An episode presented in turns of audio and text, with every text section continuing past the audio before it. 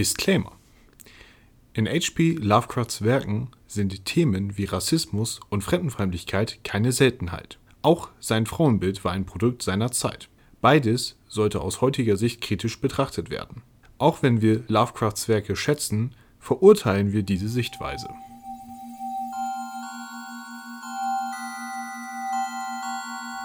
Die Miskatonic Universität. Wir lesen Lovecraft. Verdammt, es war einfach nicht frisch genug. Denn es tanzen Teufel auf den Dächern von Arkham. Und damit herzlich willkommen zum ersten Teil von Herbert West. Folge 37. Wir begeben uns zum Wiedererwecker. Ja, oder der Reanimator, je nachdem, wie man ja, sieht. genau.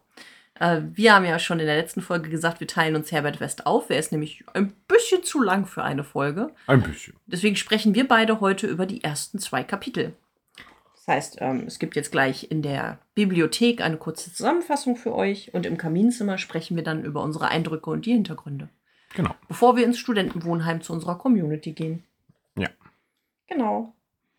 Haben wir sonst noch irgendwas? Vielleicht können wir ja noch mal sagen, hallo, hier sind Katja und Jens. und wir sind die Miskatonic-Universität. Äh, Wir lesen Lovecraft. Genau, wir lesen nicht nur seine Geschichten, sondern wir sprechen auch darüber in jeder Folge über ein Werk oder so wie jetzt über Teile eines Werkes und berichten euch, wie wir es finden, was es für Hintergründe gibt und wie Lovecrafts Leben zu dieser Zeit aussah. Mhm. Und was machen wir dann noch?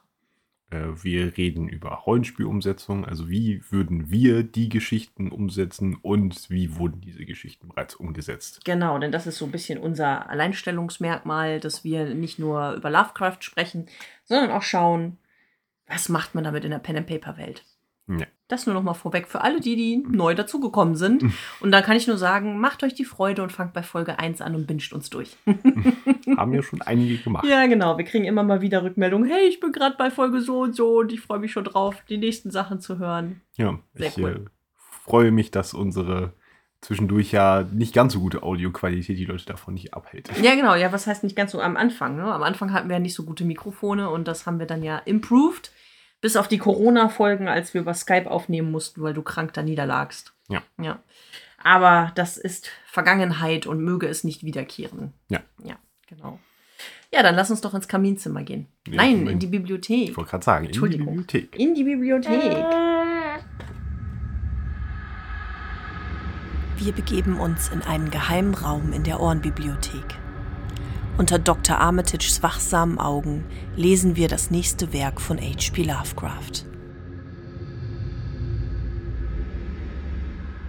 Kapitel 1. Hm, genau. Aus dem Dunkel. Aus dem Dunkel. Ein echt großer Wälzer, den wir hier vor uns haben. Mhm. Und fängt wieder mal klassisch an, würde ich sagen. Ja, unser Protagonist beschreibt, wie seine Beziehung zu Herbert West ist. Und zwar, dass er sich mit West an, auf der Uni äh, angefreundet hat. Und zwar haben beide an der medizinischen Fakultät der Miskatonic-Universität in Arkham studiert. Ja, und es ist wie immer ein namenloser Protagonist, das möchte ich mal festhalten. Ja. Ähm, genau, und er kann nur mit Schrecken über seinen Freund und dessen Experimente reden. Ja. Auch das mal wieder klassisch. Und redet erst jetzt darüber, weil West vor kurzem verschwunden ist. Genau. Also bekommen wir im Prinzip. Ah, nein, das ist Kaminzimmer.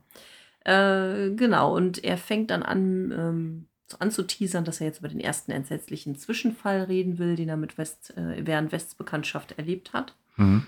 Und holt dafür ein bisschen aus und erzählt erstmal, was West denn so macht. Was ist sein Ziel? Naja, kurz gesagt, die Wiederbelebung, die Wiedererweckung von Toten. Genau, zwecks einer, mittels einer Lösung, die er entwickelt hat, Mhm. möchte er nach dem Tod Menschen wiederbeleben. Genau. und experimentiert dafür erstmal eine ganze Weile mit allen möglichen Tieren herum, was äh, ihn dann irgendwann an der Universität wirklich in äh, Missruf bringt, weil die Menschen den Verdacht haben, dass die Tierchen vielleicht nicht immer unbedingt eines natürlichen Todes vorher gestorben sind. Mhm. Denn West stellt sehr schnell fest, es muss frisch sein. Genau. Und nicht nur, dass er sich da einen schlechten Ruf erarbeitet, sondern äh, er, es wird praktisch so weit getrieben, dass er ein sogar ein Ärgernis für die komplette Uni wird. Mhm. Und der Leiter der Fakultät, der Dekan Dr. Alan Halsey, der einen äußerst guten Ruf in Arkham hat. Aber Mhm. warum das so ist, werden wir in Kapitel 2 erfahren. Ja, genau. Und äh, ja, er verbietet West seine Experimente. Ein herber Schlag. Genau. Vielleicht muss man noch dazu sagen, warum sie so besonders frisch sein sollen. Ähm, denn West und auch unser namenloser Protagonist haben beide die Theorie oder sind relativ sicher, dass, ähm, das finde ich ganz spannend, die Gehirnzellen äh, der Menschen nach ihrem Tod relativ schnell zerfallen Hm? und dann natürlich bei einer Wiederbelebung das ein Problem darstellen könnte. Ja. Allerdings, wie frisch es sein muss, finden sie erst im Verlauf heraus. Hm? West lässt sich allerdings von diesem Verbot jetzt nicht großartig aufhalten und äh, macht halt einfach heimlich weiter. Ja, genau. Also der Protagonist ähm, sieht sich auch als seinen Assistenten an, zu diesem Zeitpunkt noch ein eifriger und durchaus interessierter Assistent und hilft ihm dabei, ein abgelegenes Bauernhaus zu finden, Hm? das nicht weit von dem Armenfriedhof entfernt ist. Sie haben eine Weile überlegt, welcher Friedhof ist geeignet für ihre äh, Unternehmung, denn, oh Schreck, oh Schreck, jetzt können sie sich nicht mehr darauf verlassen, dass ihnen Leichen in die äh, Universität geliefert werden, zwecks medizinischer Untersuchungen. Nein, sie müssen sie selber beschaffen. Ja, beziehungsweise sie versuchen ja, sich Leichen zu organisieren vorher, aber bekommen halt gesagt, dass die Uni halt immer das erste Recht hat Mhm. und äh, die medizinische Fakultät stellt West keine Versuchsobjekte zur Verfügung menschlicher Art. Genau, dann überlegen sie, okay, wenn die Uni immer als erstes die guten Leichen kriegt, vielleicht müssen wir dann unsere Unternehmung so in die Sommerferien verlegen, wenn es halt wenige Kurse gibt. Hm? Und ähm, ja, sie hoffen halt vor allem auch drauf, dass sie ähm, Unfallopfer bekommen. Denn ähm, jemand, der durch Krankheit oder ähm, durch äh, st- starke Verstümmelungen gestorben ist, ist natürlich eher ungeeignet, wiederbelebt Ja. zu werden. Das wäre wahrscheinlich nicht so schön. Wenn einem nicht. mehrere Organe fehlen, möchte man vielleicht auch gar nicht mehr unbedingt wiederbelebt werden. Ja. Und deswegen verfolgen sie wie Gule die lokalen Todesanzeigen. Genau. Und äh, ja, sie bekommen tatsächlich die Gelegenheit, denn ein äh, junger Mann ist in einem Teich ertrunken Mhm. und wird auf Kosten der Stadt ohne Einbalsamierung Ja. auf dem Armenfriedhof begraben. Genau, das sollte man auch noch sagen, dass zu der Zeit immer mal wieder, also oft die Toten einbalsamiert wurden, was dann natürlich auch ungeeignet für West ist, um sie wiederzubeleben. Hm. Wer möchte wiederbelebt werden ohne Blut und Körperflüssigkeiten, sondern stattdessen mit Balsamierungsflüssigkeiten im Körper? Ja. Ja, und so machen sie sich dann auf mit Schaufeln zur Mitternacht und buddeln den Toten wieder aus. Genau. Stemmen den billigen Holzsarg auf und Mhm. wuchten die Leiche heraus, machen schnell wieder alles zu und klopfen die Erde wieder fest, damit Mhm. es so aussieht, als ob da noch alles am rechten Platz wäre. Als wäre nichts passiert, genau. Und Genau. bringen ihn in ihr Bauernhaus, in dem sie einen Operationsraum und ein Labor eingerichtet haben. Genau. Und äh, ja, dann wird die Lösung verabreicht. Genau, und unser Protagonist äh, philosophiert noch ein bisschen herum, dass er selbst ja sich noch ein Stück weit die Hoffnung oder den Gedanken bewahrt hat, dass es eine Seele im Menschen gibt und er sehr aufgeregt ist, ob der Tote, falls er wieder erwachen sollte, einen Einblick in das Totenreich geben kann, was ihn im Jenseits so wohl erwartet. Während West mit seinem Stethoskop nur ganz pragmatisch Ja. abhorcht und nach einer Dreiviertelstunde feststellt, das war wohl nix. Ja. Äh, beide sind von ihrer Weltsicht eher Materialisten, ne? ja, genau. Das fällt nochmal. Ja, aber der Protagonist hat, wie gesagt, noch so eine gewisse romantische Ansicht von Seele und Jenseits und ist ganz neugierig, ob das bestätigt wird. Ja. Aber wie du schon sagtest, nach 45 Minuten geben die beiden auf und müssen das wohl als Fehlschlag hinnehmen. Überlegen aber, ne? Denn lass uns doch zumindest noch eine, einen zweiten Versuch wagen, bevor wir denn die Leiche im Keller des Bauernhauses vergraben. Genau, sie wollen nochmal eine angepasste neue Lösung verabreichen. Genau. Und gehen dann in ein anderes Zimmer. In das benachbarte Labor, genau. Ja. Ja, sie haben nur eine Lampe, was heißt, dass das, äh, der Operationsraum, in dem unser Toter liegt, ist jetzt pechschwarz. Hm? Und sie befinden sich im Labor und laboren so vor sich hin. Laboren vor sich hin. Ja. Als der furchtbare Zwischenfall ganz plötzlich und völlig unerwartet kam. Genau. Denn aus dem äh, Raum mit der Leiche sind auf einmal infernalische, also es ist ein Schrei zu hören, infern- infernalische Klänge, Agonie de, des Verdammten. Genau, Der eine verdammten- unbegreifliche Kakophonie. ja. Es muss wohl relativ schlimm gewesen sein. Ja, und äh, West und unser Protagonist bekommen Panik und äh, klettern durchs Fenster und sehen zu, dass sie wegkommen. Ja, genau. Sie rennen davon. Als sie Arkham selber erreichen, äh, haben sie immerhin noch Selbstdisziplin genug, um etwas langsamer zu werden, damit sie nur wie verspätete Nachtschwärmer wirken, die nach Hause banken und nicht wie Menschen, die von einem Tatort flüchten. Mhm. Und ähm, begeben sich in Wests Zimmer und tuscheln leise aufgeregt bis zum Morgengrauen und ähm, schlafen dann aber die ganze, den ganzen Tag durch. Und in der Abendzeitung lesen sie dann zwei interessante Fakten. Genau, und zwar das Bauernhaus, das Chapman-Haus, wie es genannt wird, ist zu einem amorphen Aschehaufen niedergebrannt, Mhm. was sie sich denn noch so halbwegs erklären können, weil sie ja ne, ihren improvisierten Bunsenbrenner Ja, genau, die äh, Notlampe. genau zurückgelassen haben, weil sie halt über Kopf geflohen sind. Mhm. Amorpher Aschehaufen, interessante Eine Bezeichnung. schöne Alliteration.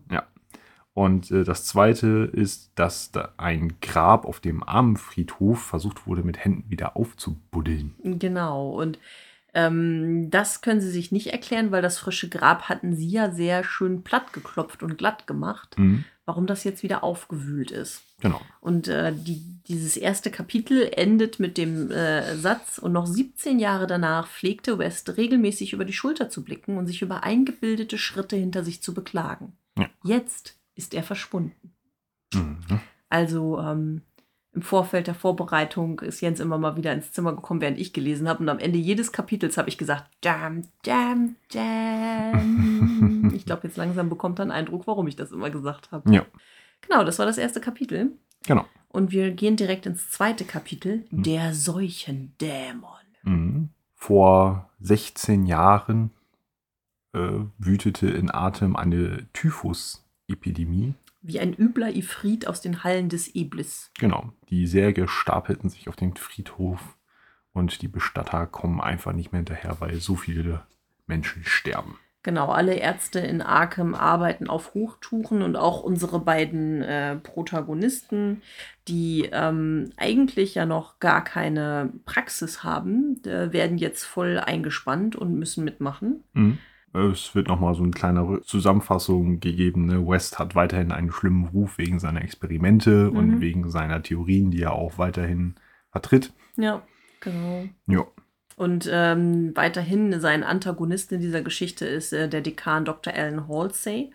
Und Halsey ist jetzt zum Beispiel derjenige in dieser Typhus-Epidemie, der sich ganz besonders hervortut, indem er sich aufopferungsvoll um alle Kranken kümmert, eh- ohne jegliche Rücksichtnahme auf seine eigene Gesundheit. Mhm. Genau, und äh, es wird auch nochmal erzählt, dass kurz vor Ende des letzten Semesters Halsey und West wirklich nochmal einen großen, wortreichen Disput hatten um Wests Theorien. Und dass der Dekan da auch wirklich absolut gegen gewesen ist.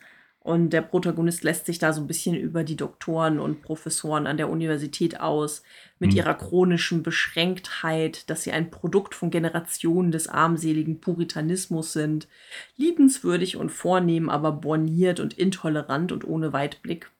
Mhm. Und äh, West hat sich wohl in diesem Disput auch nicht besonderlich hervorgetan durch Gentleman-Style. Er ist wohl ein bisschen ausfallend geworden. Ja. Ähm, er hegt halt einfach einen zunehmenden Groll. Mhm. Ja, der Protagonist sagt, wie viele Jünglinge gab er sich umfänglichen Tagträumen von Rache, Triumph und großmütiger Vergebung hin. Mhm. Also Dr. Alan Halsey wird hier wirklich zum großen Antagonisten aufgebaut. Ja, dann springen wir praktisch zurück wieder in die Zeit dieser Typhus-Epidemie. Mhm.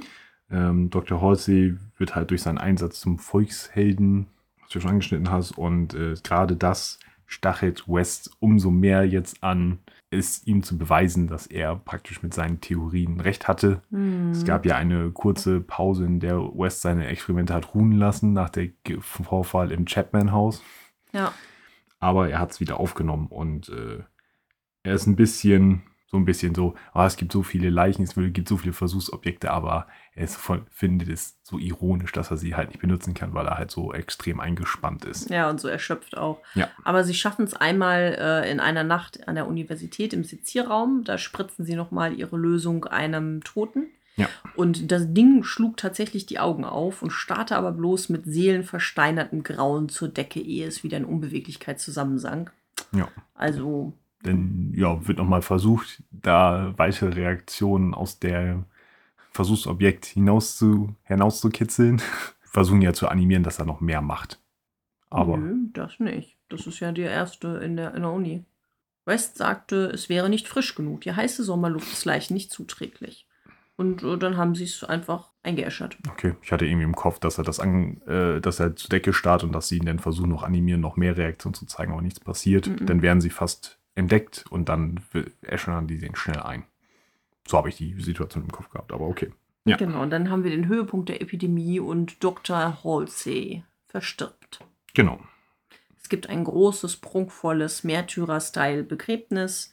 Alle sind äußerst betroffen. Die Studenten von Halsey treffen sich dann noch in der Kneipe und stoßen auf das Wohl dieses großen Wohltäters an. Hm. Und äh, die, es wird ein bisschen gezecht und äh, danach gehen die Studenten nach und nach nach Hause, allerdings überzeugt West, unseren Protagonisten, die Nacht durchzumachen. Ja. Und äh, ja, sie tauchen dann in Wests, also sie gehen dann mit einer dritten Person, Mhm, tauchen, tauchen sie praktisch äh, im Haus auf, wo West sein Zimmer gemietet hat. Die Vermieterin sieht sie noch kommen. Augenscheinlich haben sie alle gut gegessen und getrunken, alle drei. Ja, und äh, gehen dann gegen 2 Uhr nachts auf Wests Zimmer. Genau, und um 3 Uhr morgens wird das ganze Haus durch Geschrei geweckt. Und in Wests Zimmer findet man West und unseren Protagonisten bewusstlos auf dem blutbesudelten Teppich und sie sind übel zerschlagen und zerkratzt worden und alles drumherum ist zu Bruch. Mhm. Und von der dritten Person fehlt jede Spur, Mhm. offenscheinlich durch ein offenes Fenster geflohen. Ja. Wobei sich alle wundern, weil das muss ein schrecklicher Sprung gewesen sein aus dem zweiten Stock. Ja, die Polizei kommt und nimmt praktisch den Sachverhalt auf. Ähm, sowohl West als auch unser Protagonist behaupten den Namen ihres äh, ja, Zechkumpan. Zechkumpanen nicht zu kennen und sind auch wenig äh, daran interessiert, dass diese Person jetzt verfolgt wird. Mhm. Und ähm, sagen halt einfach nur, dass sie ihn in der Stadt getroffen haben und er, sie war, er war ihnen sympathisch und dann haben sie ihn halt dann, ne, nach dem Zechen halt mitgenommen. Ja, war ein auflustiger Kerl, aber das schwamm drüber. Ja. Doch dieselbe Nacht sah den Auftakt zum zweiten Horror von Arkham. Denn seit dieser Nacht marodiert ein Geschöpf, eine Kreatur durch die Stadt und zerfleischt ihre Opfer. Genau. Das erste Opfer ist ein Wachmann auf dem Friedhof von Christchurch. Mhm. Der wird zerfleischt. Und zwar so auf so eine Art und Weise, dass man zuerst denkt, es wäre ein wildes Tier aus einem Zoo. Zirkus? Zirkus, stimmt. Genau, der Direktor des Zirkus von Bolton, der Nachbarschaft, wird verhört, aber beschwört, dass keines seiner Tiere entkommen ist. mhm. Und ähm, ja, in der nächsten Nacht tanzten die Teufel auf den Dächern von Arkham. Mhm. und ähm, es sterben immer mehr Menschen. Acht Häuser werden von der Kreatur betreten und insgesamt werden 17 Menschen verstümmelt und äh, zurückgelassen. Ja. Doch nicht vollständig, denn manchmal hat das Biest Hunger. Ja. Es gibt Leute, die den Täter gesehen haben wollen und ihn als weißen und missgestalteten Affen bezeichnen, wenn sie ihn so in Halbdunkeln sehen. A White Ape. Und äh, drei dieser 17 Menschen waren allerdings bereits tot. Woran sie gestorben ist, wird so ein bisschen offen gelassen. Könnte Typh- Typhus gewesen sein, aber auch trotzdem wurden diese verstümmelt. Mhm, genau. Und in der dritten Nacht schafft die Polizei es endlich mit verzweifelten Suchtrupps, die Kreatur nach und nach zu äh, umstellen Ja. und äh, das Netz zuzuziehen und ähm, ihn zu stoppen. Er muss mit, äh, muss äh, mit einer Kugel gestoppt werden, also es wird auf ihn geschossen. Das Ja. ist allerdings kein tödlicher Schuss.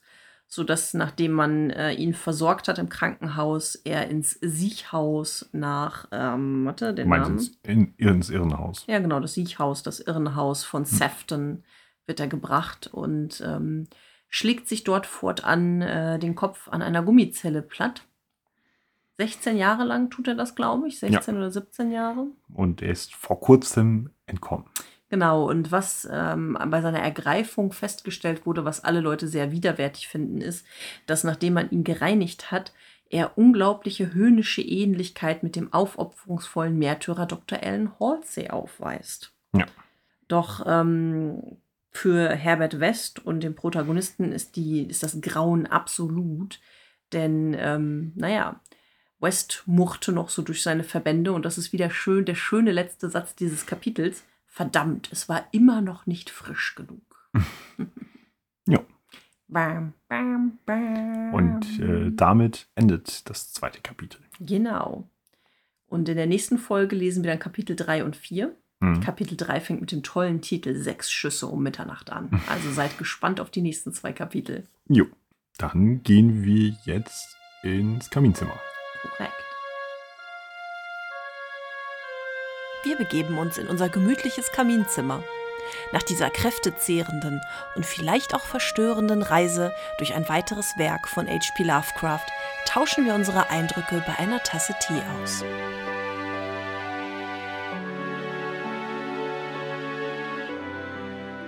Ja. Ähm, ersten zwei Kapitel von Herbert West. Mhm. Eine etwas ungewöhnlichere Geschichte. Ähm, ich würde ganz gerne starten mit einem Eindruck, den ich beim Lesen hatte.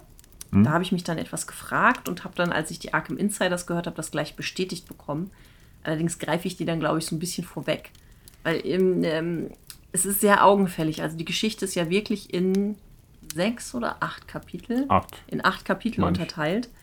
Ähm, und am Anfang von jedem Kapitel, ab dem zweiten, bekommt man immer eine Zusammenfassung von dem, was zuvor passiert ist. Und jedes Kapitel endet mit so einer Art Cliffhanger oder so ein bisschen so einem schockierenden Aussage.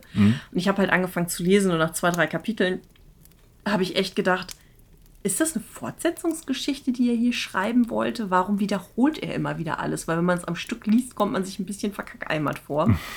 Dass man das immer wieder so nach einem Kapitel wieder aufs Brötchen geschmiert bekommt, was vorher passiert ist. Und man denkt, ja, so lange ist es jetzt noch nicht her. Und ähm, genau, ich habe dann ja die Arkham Insiders gehört und du kannst das dann ja wahrscheinlich auch bestätigen, dass es eine Fortsetzungsgeschichte Genau, ist. das So. ist immer ähm, nacheinander. Also ein Kapitel ist erschienen, dann Ja. kurze Zeit später das nächste. Ja. Ich habe mich jetzt natürlich, ich lese praktisch wie unsere Zuhörer. Ich habe jetzt nur die ersten zwei Kapitel gelesen. Wie unsere ZuhörerInnen. Entschuldigung, stimmt, du hast recht für unsere ZuhörerInnen. Das ist dann praktisch dort, ja, nach und nach. Also die ersten zwei Kapitel sind so im, im einem Monatsabstand erschienen. Bei den anderen weiß ich noch nicht, habe ich noch nicht nachgeguckt. Ah ja, interessant. Also machst du auch das scheibchenweise. Ja, Spannend. Genau, aber dann mehr müssen wir dazu ja gar nicht sagen, aber das mal als Erklärung für euch, dass es halt viele Wiederholungen immer wieder gibt, ähm, die ja aber auch ganz interessant gemacht werden. Ähm, und was für einen Eindruck hattest du, als du jetzt so die ersten zwei Kapitel gelesen hast, erstmal allgemein von der Geschichte? Eindruck allgemein von der Geschichte. Ist es eine typische Lovecraft-Geschichte? Also es gibt auf jeden Fall typische Elemente von ihm immer wieder. Ne? Also wir haben logischerweise den Protagonisten, der namenlos, ist. Ähm, wir haben mit äh, Herbert West jemanden, wo man schon wieder sehr in, ne, Lovecraft schreibt sich wieder in eine Geschichte rein, Typus hat, so wirkt es zumindest so ein bisschen. Ja, Ne? ein bisschen vielleicht. Ja, von, von der Aussehensbeschreibung her und so ein bisschen visionärig oder so. Bl- Blond war Lovecraft, aber nicht blaue Augen hatte er auch. Ja, aber das ist ja ein Typus, an den er sich ja gerne bedient. Ja, ja gut. Weil ich ein bisschen das Gefühl hatte eher, dass hier der verrückte Wissenschaftler wieder bedient wird, so wie wir ihn ja auch schon bei From Beyond hatten. Mhm. Mit Tillinghast. Telling hast. Genau. Ähm, naja, aber alleine schon die Überschriften und die Enden der Kapitel. So dieses sensationsgierige Damn, damn, damn. Ich werde das noch so oft in diesen Folgen machen. ähm, Finde ich nicht so typisch Lovecraft ja eigentlich. Ja, also in dem Sinne ja schon, aber er hat ja schon Sachen, die er sonst ja auch macht. Wie gesagt. Natürlich. Klar, alleine schon seine Sprache wieder. Ne? Ja. Auch dieses ähm, Überlegene, was ja auch wieder überall durchkommt. Ne? Also es wird ja hier sehr medizinisch und wissenschaftlich gesprochen. Es werden sehr viele Fachbegriffe und Richtungen genannt. Jens durfte sich da nochmal ordentlich austoben. ähm, auch die ganze Art und Weise, dass West sich ja auch als überlegen den anderen Professoren und Doktoren ansieht. Das, was er macht, ist so wichtig. Und ähm, ja, das ist schon ein Duktus, den Lovecraft ja gerne bedient. Dieses, ihr verkennt mich, aber ich bin überlegen. Ja, Was ja sehr biografisch ist. ja. Nee, aber ich finde schon, dass es sehr viel ähm, palpiger wirkt. Also, ja, palpig ist das falsche Wort. Mm. Ja, sensationsgieriger. So ein bisschen, bisschen, ähm, Groschenroman-Stil, finde ich. Alleine diese sechs Schüsse um Mitternacht und verdammt, er war immer noch nicht frisch genug und seither ist West verschwunden. Also diese sehr dramatischen Wendungen und Aussagen. Mhm. Mhm. Ja, stimmt schon. Also ist schon irgendwie trashig. Ja, schon ein bisschen trashig, das stimmt schon. Aber wie du gesagt hast, auch wieder ganz typische Lovecraft-Sachen mit der Agonie der Verdammten und den Kakophonien des Schreckens und so. Also klar. Mhm, infernalische Klänge oder ja, Schreie. Es ist wunderschön, was da wieder alles kommt, auf jeden Fall. Ja. ja. Und natürlich, dass seine, seine persönliche Welt sich da halt wieder reinspielt, ne? mit dem Materialismus, ja. den ja so West sehr stark anhängt, der Protagonist ja nicht vollumfänglich, sondern mhm. ja, ne, wie wir es ja schon hatten, mit dem Punkt, dass er halt noch an sowas wie, es gibt so eine Art Seele mhm. und Leben nach dem Tod und was kann erzählt werden. Mhm.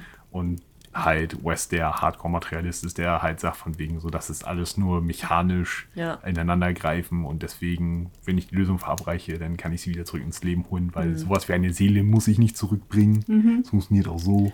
Ja, aber das ist ja auch ganz schlau von Lovecraft, weil beide Figuren brauchen ja eine ganz starke Motivation, um das, was sie da tun, auch machen zu können. Weil wenn man überlegt, was sie machen, ist es ja schon sehr grenzwertig für einen Menschen. Ne? Du musst immer wieder unfreiwillige tote Versuchsobjekte beschaffen. Also du musst immer wieder kriminell werden mhm. und du versuchst sie gegen ihren Willen wiederzubeleben. Mhm. Ähm, das ist ja schon eine harte Sache.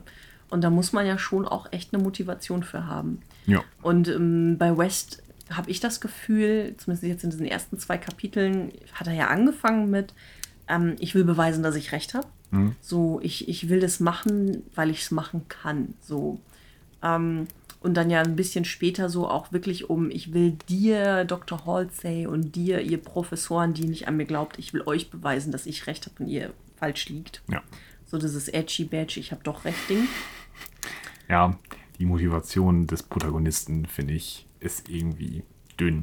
Ja. Also wie, wie, wie, wieso, wieso macht er das mit? Also, ja, ja, pass auf, ich glaube, dass er da reinschlittert. So. Ich meine, gut, ich kenne auch die anderen Kapitel jetzt schon. Hm. Jetzt in diesen ersten zwei Kapiteln ist es, glaube ich, wirklich erstmal so dieses, er ist ein Freund von West. Äh, oft, es ist wieder so ein bisschen wie bei Randolph Carter. Ähm, hast du hier einen starken, eine starke Hauptfigur und der Protagonist ist eher ein bisschen schwächer, ist ja eher so ein bisschen Beiwerk. Randolph Carter war ja auch ein Assistent nur, der hier auch, hm. dass sie so, sie, sie zirkulieren um, um diesen starken Protagonisten herum, so in ihrem Windschatten und wollen, sind halt angezogen von, von deren auch vielleicht, von deren Strahlkraft, sage ich einfach mal. Hm. So, er findet es faszinierend, was West macht er will Teil von diesem Großen sein. Er selber würde wahrscheinlich nie so etwas Großes leisten können, deswegen möchte er als Assistent Teil des Großen sein. Mhm. Und seine persönliche Neugierde eben auch darauf, gibt es noch etwas nach dem Tod. Mhm. Und das war wahrscheinlich seine Anfangsmotivation. Und dann wird er zum Mittäter. Mhm. Mitgehangen, mitgefangen. So würde ich mal sagen. Mhm. Ne? Ja. Aber immer noch so ein bisschen gebannt von Wests ähm, Charakter und seiner Strahlkraft, vermute ich mal. Ja, also ja. wahrscheinlich so von seinem Willen, das durchzuziehen, wahrscheinlich mitgezogen. Ne? Ja, und auch von dem Wunsch selber nicht irgendwie in der Bedeutungslosigkeit zu bleiben, weil West ist da ja an was Großem dran. Ich meine, machen wir uns nichts vor, würde es gelingen, was sie da vorhaben, wäre das ja eine Sensation und dann wäre er Teil davon. Mhm. Also ich glaube, das sind hier so die beiden Kernmotivationen. Edgy Badge, ich habe recht und ihr nicht. Mhm. Und äh, oh mein Gott, ich will auch Teil von sowas Großem sein. Ja, denn ja auch das, was sie erschaffen, ist ja dann, finde ich, so ein, so ein, so ein Hybrid-Ding aus, äh, aus Ghoul, aber auch irgendwie so Zombie-mäßig, ne? Was meinst du, auf welchen spielst du an? Naja, auf die, sowohl auf den jungen Mann, den sie im ersten Kapitel, als auch praktisch Halsey im, im zweiten. Ja, wobei der im ersten Kapitel tritt er ja dann nicht mehr auf. Es ist ja nur der Schrei, den wir hören und hinterher die Anzeige in der Zeitung, dass ein Grab aufgegraben wurde. Mehr wissen wir ja nicht über mhm. ihn. Ja, das ist ja alles, was wir an Info bekommen. Ja, aber es ist ja schon ziemlich interessant, dass er praktisch versucht hat, in sein Grab zurück ja, zu kriechen. Ne? Definitiv. Ne? Also das so. habe ich mir auch, ähm, habe ich mir auch aufgeschrieben. Also wir haben ja Toter Nummer 1. Erstmal wird er ja ausgebuddelt. Dann flieht, wird er lebendig und will wieder zurück in sein Grab. Toter Nummer 2 ist ja in der Uni, wird wiederbelebt, macht die Augen auf und wird dann verbrannt. Mhm. Und Toter Nummer 3 ist Dr. Halsey. Ne? Also er ist der große Märtyrer Er wird wiederbelebt in interessanterweise ja auch in Wests Zimmer. Ja, also sie haben sich nicht schon wieder ein neues Labor organisiert. Wahrscheinlich hatten sie einfach keine Zeit in diesem Typhus-Wahnsinn. Ich frage mich nur, warum sie es nicht in der Uni gemacht haben. Ja, wahrscheinlich, weil die zu stark immer äh, besetzt ist, ne? wenn sie da überall äh, am Umdoktern sind, um die Menschen äh, zu retten. Könnte Mhm. ich mir vorstellen, dass das schwierig ist. Ne? Ähm, naja, und Dr. Halsey, der dann eben zu diesem, also im Leben ein Held, im Tod ein Märtyrer, in der Wiederbelebung ein mordender Menschenfresser. Mhm. Das ist schon sehr ironisch. Vor allem, wenn man ja überlegt, dass er ja wirklich Wests äh, Widersacher war. Ne? Ja.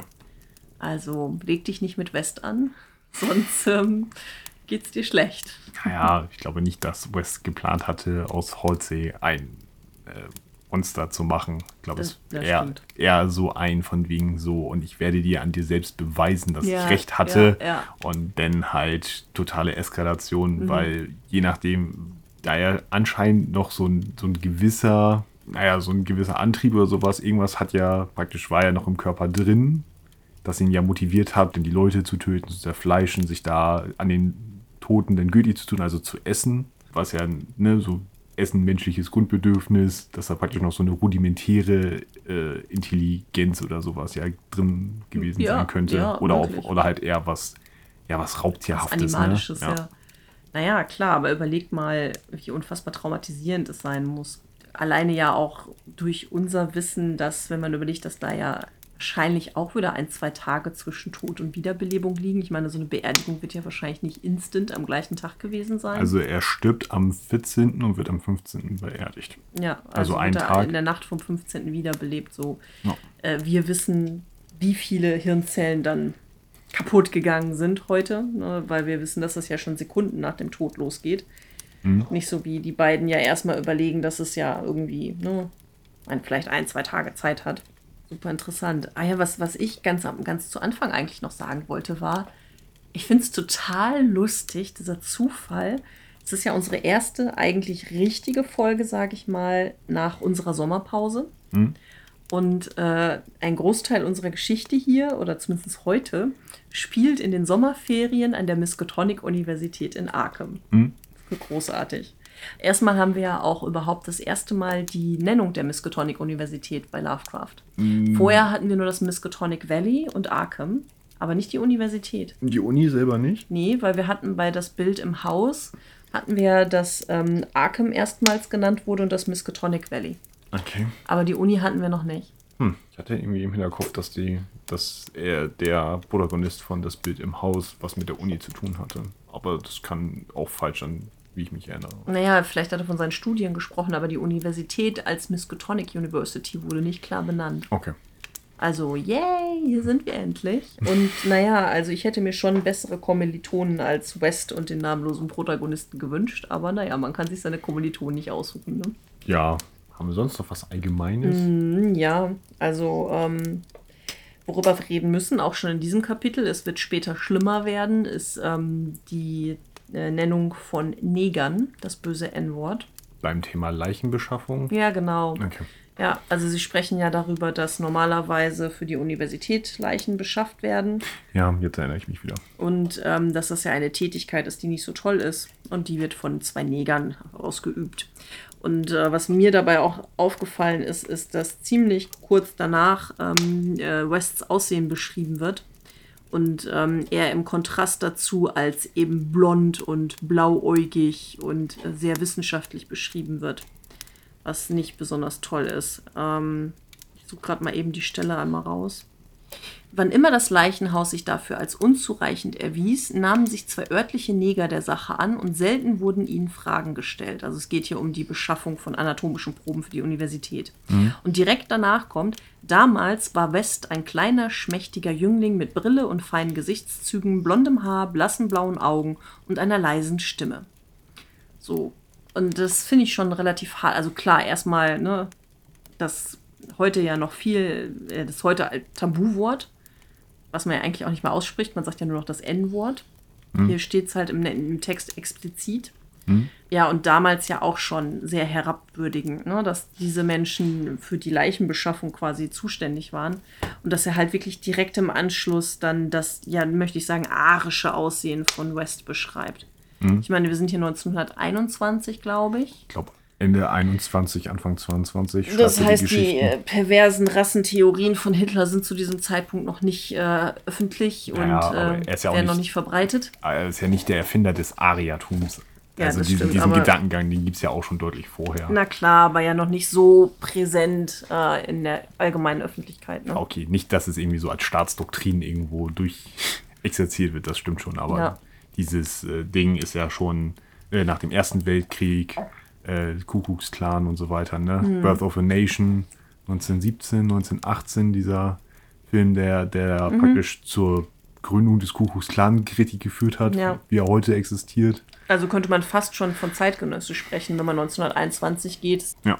Definitiv ähm, könnte das hier ja auch ein Einfluss gewesen sein. Ja, wir wissen ja, dass äh, Lovecraft ein Kinogänger war. Auch wenn Ja. er ja häufig dann schlecht über die Filme gesprochen hat, aber er ist trotzdem hingegangen. Ist so typisch, ne? Ja, ist alles totaler Schund, aber ich gehe trotzdem hin. Ja, wir hatten es in einer der relativ frühen Folgen, hat es ja auch geschrieben, hat ja auch Rezensionen geschrieben und da hat er teilweise auch Preise für gekriegt. Ja, ja, genau. Also, ähm, das muss hier schon angesprochen werden in diesem ersten Kapitel. Äh, das wird später noch ein bisschen widerlicher, sag ich Okay. mal. Also, wir haben ja noch in der letzten Folge gesagt, dass wir dieses, das immer direkt ansprechen Ja. und versuchen, es einzuordnen. Ich meine, es ist eine krude Theorie, ob das zusammenhängt, der Film Birth of a Nation und jetzt hier diese Erwähnung. Naja, Aber es- ich, das war eher darauf bezogen auf dieses, äh, dieses ähm, Arische. arische Ja, ja. Erscheinungsbild-Ding, ne? Also Die ein, Überlegenheit der, der äh, weißen Rasse, Ja. Gänsefüßchen, bla Genau. bla, shit. Es ist mir halt einfach nur wirklich so aufgefallen, dass es halt instant, nachdem gesagt wird, dass die für die Leichenbeschaffung zuständig sind, kommt die erste Beschreibung von Wests Aussehen. Ja. Interessanterweise wird die in jedem Kapitel wiederkommen, aber immer leicht abgeändert. Also da komme ich dann später noch drauf zurück. Hier in diesem Kontext ähm, mag es halt wirklich sein, dass äh, Lovecraft das, ja, ich weiß nicht, ob er da, ähm, ja, inspiriert ist das falsche Wort. Ähm, also er wird sich ja wahrscheinlich dieses Films und der darum gestrickten Philosophie bewusst gewesen sein. Ich glaube, das ist schon Allgemeinwissen zu der Zeit. Ne? Also das es ist ja ein sehr ist- großes Phänomen ist ja, gewesen. ist ja einer der ersten großen ne, Filme, der halt auch von extrem vielen Menschen gesehen wurde. Auf jeden Fall, wie gesagt, könnte ich mir vorstellen, dass es halt äh, so im, im allgemeinen Wahrnehmung sehr präsent gewesen ist zu der Zeit. Mag sein, dass er das deswegen da mit drauf gepackt hat. Ähm, wir wissen ja einfach auch durch seine Briefe, dass das durchaus ja eine Weltanschauung von ihm auch gewesen ist, diese Unterteilung des Wertes und des Statuses von Menschen aufgrund von Aussehen, Hautfarbe und Herkunft Ja. dass er das hier einfach so, ne, ja, hm, passt doch. Der schwarze Abschaum ist für die Leichenbeschaffung zuständig und der feingliedrige junge Wissenschaftler, der blonde, blauäugige West, ist hier der Kopf der Geschichte. Bäh. Und wie gesagt, nicht das einzige Mal in dieser Geschichte. Joa. Aber ja, Wests Aussehen scheint wichtig zu sein. Und hier wird er eben als jugendlicher ähm, Geist beschrieben und im zweiten Kapitel kommt dann schon der kühle Verstand dazu. Also da ist er dann nicht mehr einfach nur der jugendliche Wissenschaftler, sondern er hat einen kalten Verstand. Er ist ähm, eben wissenschaftlich distanziert und kalt. Hatten wir bei Nyala Totep ja schon. Da hat sich der Protagonist ja auch dessen gerühmt, dass er das alles ganz unbeteiligt beobachtet und mit seinem kühlen Verstand äh, ganz logisch betrachtet und sich nicht von Emotionen hinreißen lässt. Ja. Weil er so unfassbar willensstark ist. Ja, genau. Tö, tö, tö, tö. Tä, tä, tä, tä. Ist dir noch was aufgefallen in der Art, wie die ähm, äh, Leichen beschrieben werden? Die Leichen beschrieben werden. Also klar, der, der erste, der im Chapman-Haus reanimiert wird, wird ja als äh, ja, durch, gut gebauter, durchschnittlicher Mann beschrieben. Also jetzt nicht besonders herausragend, außer dass er vielleicht kräftig ist. Also ist ein gesunder junger Mann, aber jetzt er benutzt ein paar Fachbegriffe vom plebi plebejischen Typus. Plebejischen Typus, genau. plebejischen Typus und so, aber Das finde ich spannend, dass dir das nicht aufgefallen ist, weil genau da schreibt er, bla bla, von großer Gestalt, ein robustes Tier ohne psychologische Feinheiten, äh, und schreibt dann auch immer das Versuchsobjekt, die Trophäe, das Ding. Es wird nie vom Menschen gesprochen. Ja. Also eine ganz starke Entmenschlichung. Ja. Was ja psychologisch sehr nachvollziehbar ist, denn sonst fällt es einem wahrscheinlich schwer, wenn man sie weiterhin als, als, als empfindsame Menschen darstellen und sehen würde, solche Experimente mit ihnen zu machen. Ja, also es ist mir schon aufgefallen, dass halt Versuchsobjekte, habe ich auch bei meiner Zusammenfassung, wurde es mir ja dann auch relativ schnell wieder immer wieder vorgeschlagen, wenn ich geschrieben habe. Also klar, dass dann eine, eine Entmenschlichung stattgefunden hat für die Versuchsobjekte. Das ist mir schon aufgefallen, fand ich jetzt aber, ist mir jetzt nicht als bemerkenswert aufgefallen. Also es, so- es pa- passte für mich so in diese wissenschaftliche Art, wie diese Geschichte geschrieben ist. Ja, klar, aber es ist schon, finde ich, äh, bemerkenswert, wenn dann von einem robusten Tier gesprochen wird, statt von einem Menschen. Also auch das ist ja wissenschaftlich nicht korrekt. Es sei denn, er äh, kategorisiert den Menschen mit in, ein, in die Tiergruppe. Ja, was hast du denn sonst noch für allgemeine Eindrücke zu der Geschichte? Ähm, naja, ich habe noch so ein paar Stellen, also richtig allgemeine Sachen. Also ich habe äh, noch den weißen, missgestalteten Affen, Ja, sehr schön. ähm, was wohl, ich vermute, es ist eine Anspielung an äh, die Arthur Germain. Oh Gott, ich kriege den Na komm, den ganzen Titel? oh Gott, warte, ich glaube, ich krieg das auch nicht hin. Ähm, äh, die Bla-Tatsachen um den Fall des verstorbenen Arthur Germain, irgendwie so. Ja. Die außergewöhnlichen Tatsachen um den Fall des verstorbenen Arthur Germain, irgendwie sowas. Irgendwie sowas. Ihr wisst, was wir meinen. Ja. Ja. Man sieht, wie, was für Lovecraft-Experten wir sind. Wir kennen alle, alle Hey, ich kann mich auf Stilldemenz berufen. Was ist deine Ausrede? wenig Schlaf. Ja, das zieht, ja. Das ist, das stimmt. Und was ist deine Ausrede, Tentakelchen? Schweigen. Vorwurfsvoller Blick. Wie Ich war doch nicht geboren, als ihr über diese Geschichte gesprochen habt. Das stimmt. genau, aber da hatten wir ja ähm, das äh, in den Weird Tales, glaube ich, später die Geschichte The White Ape genannt wurde und Lovecraft sich ja total aufgeregt hat um diese Umbenennung und er gesagt hat, äh, er würde niemals eine Geschichte im Titel schon äh, so spoilern, dass man weiß, worum es geht. Beziehungsweise die, die, die Wendung der Geschichte im Ja, Titel genau. ver Nein, das hat er vorne- niemals. Nein, nie das, er hat es nie. Niemals. Nie, hat, er- nie hat er das gemacht. Wie oft haben wir uns jetzt schon drauf berufen? Boah, keine Ahnung, vier, fünf Mal mindestens. Mindestens. Aber ja, genau. Äh, Die anderen Götter zum Beispiel. Oh, es geht Oh, um. Oh. mm, es geht um andere Götter als die Götter, über die du. Mm, ah, okay. Ja, mm. ja, ja, ja. Naja, genau, aber hier, da, da, in dieser Geschichte haben wir dann ja auch einen White Ape, genau. Genau. Sehr, sehr lustig. Es äh, geht ja um die Stelle, wo Dr. Alan Halsey das erste Mal also gesehen wird von Zeugen so im Halbdunkel, wo er halt beschrieben wird als weißer Affe, ne? Ja, Mit genau. seinen langen Armen und so. Und dann so, ah ja, alles klar. Ja, eine, eine kleine Referenz wahrscheinlich, ja. Genau. Was mir noch aufgefallen ist, ähm, was ich ganz spannend fand, war, wie exzessiv äh, ja in der Person des West Lovecraft über die Professoren wettert an der Universität. Ist dir das auch aufgefallen? Ja. Dass er ja wirklich äh, kein gutes Haar im Prinzip an ihnen gelassen hat. Ich suche gerade die Stelle raus. Es ist, äh, ich glaube, es ist Anfang des zweiten Kapitels, Ja, relativ ich. am Anfang. Ja. Wo er bei die Hier. Altvorderin herzieht. Genau, die chronische Beschränktheit des Professor-Doktor-Typus, die, Produkt von Generationen des armseligen Puritanismus, ohne Weitblick borniert. Ich frage mich, ob da so ein bisschen Lovecrafts Frust durchschlägt, dass er nicht studieren konnte. Es fällt schon auf, wie hart er ins Gericht zieht, ähm, wie stark er das tut. So, vielleicht auch so ein bisschen so, schaut her, man muss nicht studiert haben, um intellektuell und belesen zu sein, so wie ich oder um mehr Weitsicht zu haben als ihr? Weiß nicht. Also es kam mir so ein bisschen in den Sinn, ob da ein bisschen Groll mit durchschwingt, weil er selber nicht studieren konnte, was er ja gerne gewollt hätte. Ja. Aber dann ja, wir wissen ja, sein äh, Zusammenbruch in Schulzeiten, sodass er seinen Abschluss nicht machen konnte. Ja, kann man da auf jeden Fall rein interpretieren, würde ich sagen. Ja, ist meine Interpretation. Ja. Er grollte ein bisschen. Erfreut. Ein bisschen Donnergrollen am, am Horizont der Universität von Arkham. Es wäre wär witzig zu wissen, ob es praktisch eine, eine reale Entsprechung von Dr. Alan Horsey in seinem Leben gab, Hm, ja. wo, er, wo er praktisch einerseits eine Person, zu der er aufgesehen hat, Mhm. aber auch wo er eine große Rivalität gesehen hat. Sowas wie eine Vielleicht- Art Literaturprofessor oder Sprachprofessor, der gesagt hat, Lovecraft, so wie du schreibst, geht gar nicht. Und Lovecraft, doch, ich werde dir beweisen, dass ich recht habe in dem, wie ich schreibe. Ja. Vielleicht, witzig, ja. Ja, und was, was ja auch, was man noch beim allgemeinen Eindruck zu der Geschichte, glaube ich, sagen kann, ja schon am Anfang, nicht auch erst in den späteren Kapiteln da, aber noch stärker, dieser, dieses Gefühl von einer Parodie auf Frankenstein so ein bisschen. Also es klingt ja ganz stark an, dieses Wiederbeleben, Leichen reanimieren, äh, aber halt eher dieser, dieses Effekt Haschen.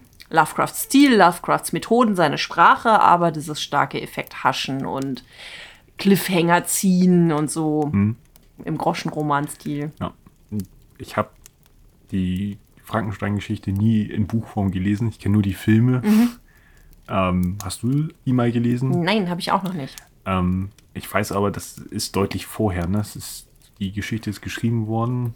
Deutlich eher. ja, ne? ja, das hatten wir schon mal, da habe ich auch schon nachgeguckt. Da warst du nämlich nicht sicher, ob das nicht erst später kam, wo ich meinte, Frankenstein könnte einen Einfluss gehabt haben auf Lovecraft. Doch, die Geschichte Ja, ist ich, früher. ich meine, ich. Spekul Spekulationen irgendwie klingen bei mir so 1860. Hm, irgendwie sowas. Um den Dreh rum war da, glaube ich, was. Aber ich bin mir, bin mir nicht mehr sicher. Ich müsste jetzt den großen Jan Böhmermann zitieren mit hier googelt der Meister noch selbst. Komm, ich guck mal eben schnell. Frankenstein. 1818. Erstmals anonym veröffentlicht. 1818. Jawohl, 1. Januar 1818. Wow. Ja. Das ist 100 Jahre vor Ende Erster Weltkrieg. Also gut ausgerechnet. Ne? ich kann Mathe. Ja.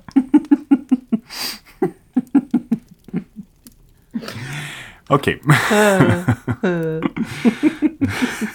Ja, geben dem ja. Okay, ähm, hast du sonst noch allgemeine Eindrücke? Naja, ich habe noch einen, äh, den Unterschied zwischen der Übersetzung von Niklas, die uns ja vorliegt. Erstmal nochmal vielen Dank dafür. Mhm. Ja, vielen Dank, Niklas. Und der Variante, die ich im Klinger gelesen habe. Beziehungsweise dort ist mir ein Unterschied aufgefallen. Mhm. Ja. Und da würde mich ja interessieren, wie es im englischen Original ist. Ja, ich mache mein Original auf, frag mich. Weil Niklas benutzt ja Typhus Mhm. als Grund für die Epidemie, dass dort eine Typhus-Epidemie herrscht. Mhm. Ähm, bei Klinger ist es Fleckfieber.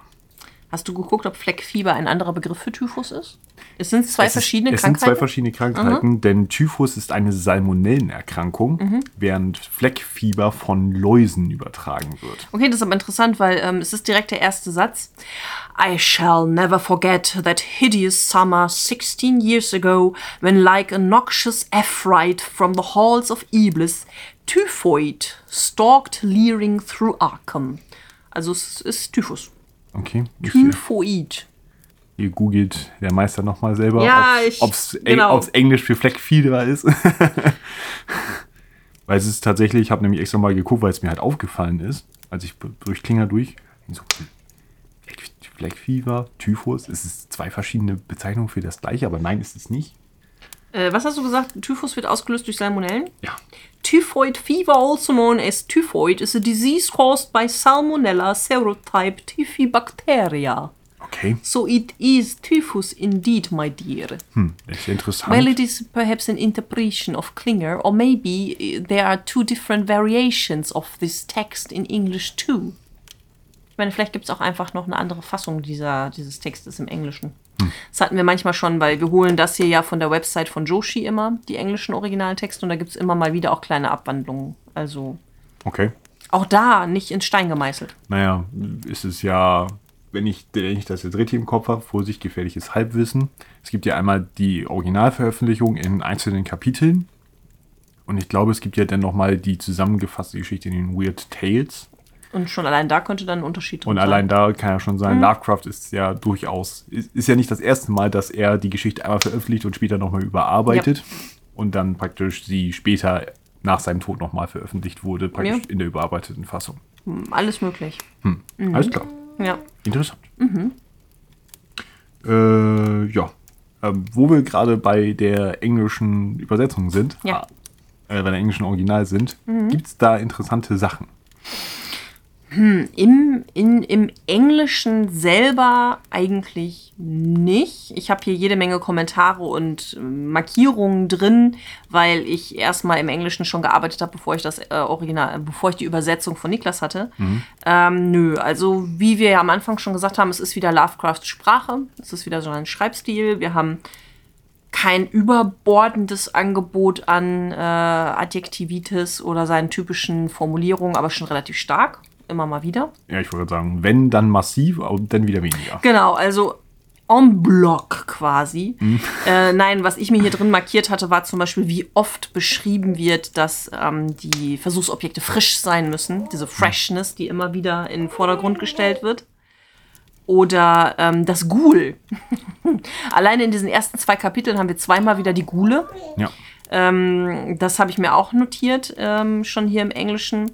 Und dann einfach auch sehr coole Begriffe, wie zum Beispiel, ähm, dass ja unser Protagonist darüber nachdenkt, ob, ob es noch die Seele gibt. Und im Englischen steht dann so die Formulierung in the space following death, also in dem Raum, der dem Tod folgt. Das fand ich eine mhm. extrem schöne Formulierung. Wäre fast meine Lieblingsformulierung geworden, ist aber im Englischen cooler und ich fand, äh, verdammt, fand einfach dieses verdammt, es war immer noch nicht frisch genug, einfach super als Schlusssatz. Mhm. Deswegen habe ich das genommen.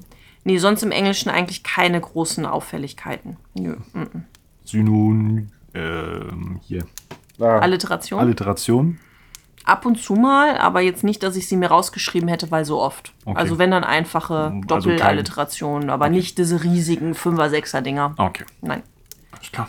Dann von den allgemeinen Sachen habe ich nichts mehr. Mhm, ich gucke noch mal das hat, hatte ich schon angeschnitten, dass ich das außergewöhnlich finde, dass er hier schon von der, von der Empfindlichkeit der Gehirnzellen spricht. Mhm. Was ja medizinisch, ich, ich müsste nachgucken, wie lange das schon bekannt ist, dass Gehirnzellen zerfallen nach dem Tod und wie wichtig das ist für den Verstand. Also es, äh, das ist im Klinger ist das Thema angeschnitten. Mhm.